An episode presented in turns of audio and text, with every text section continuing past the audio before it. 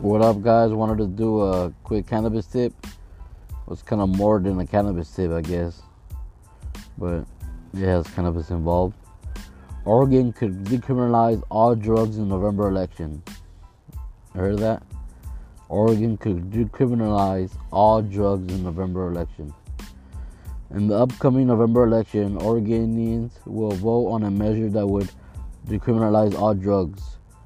On July 1st, Oregon's Drug Addiction Treatment and Recovery Act officially qualified for the November ballot.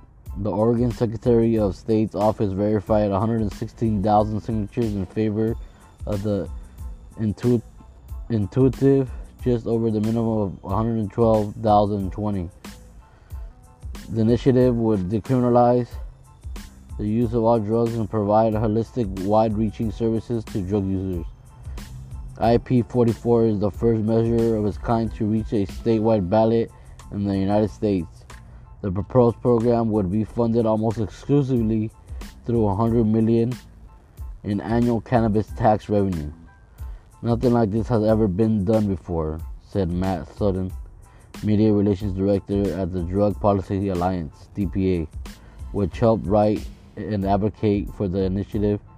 There's been a lot of of movement in the terms of criminal justice reform, and people are starting to realize that criminalizing drugs isn't doing anything, it's just harming them more.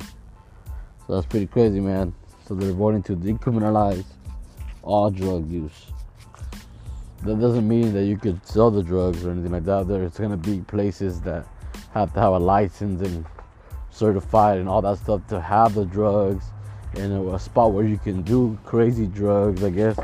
I don't know. That's just what I've read so far uh, when I look more into it, but that's pretty crazy. Just wanted to do that cannabis tip, guys. Thank you guys for listening. Peace.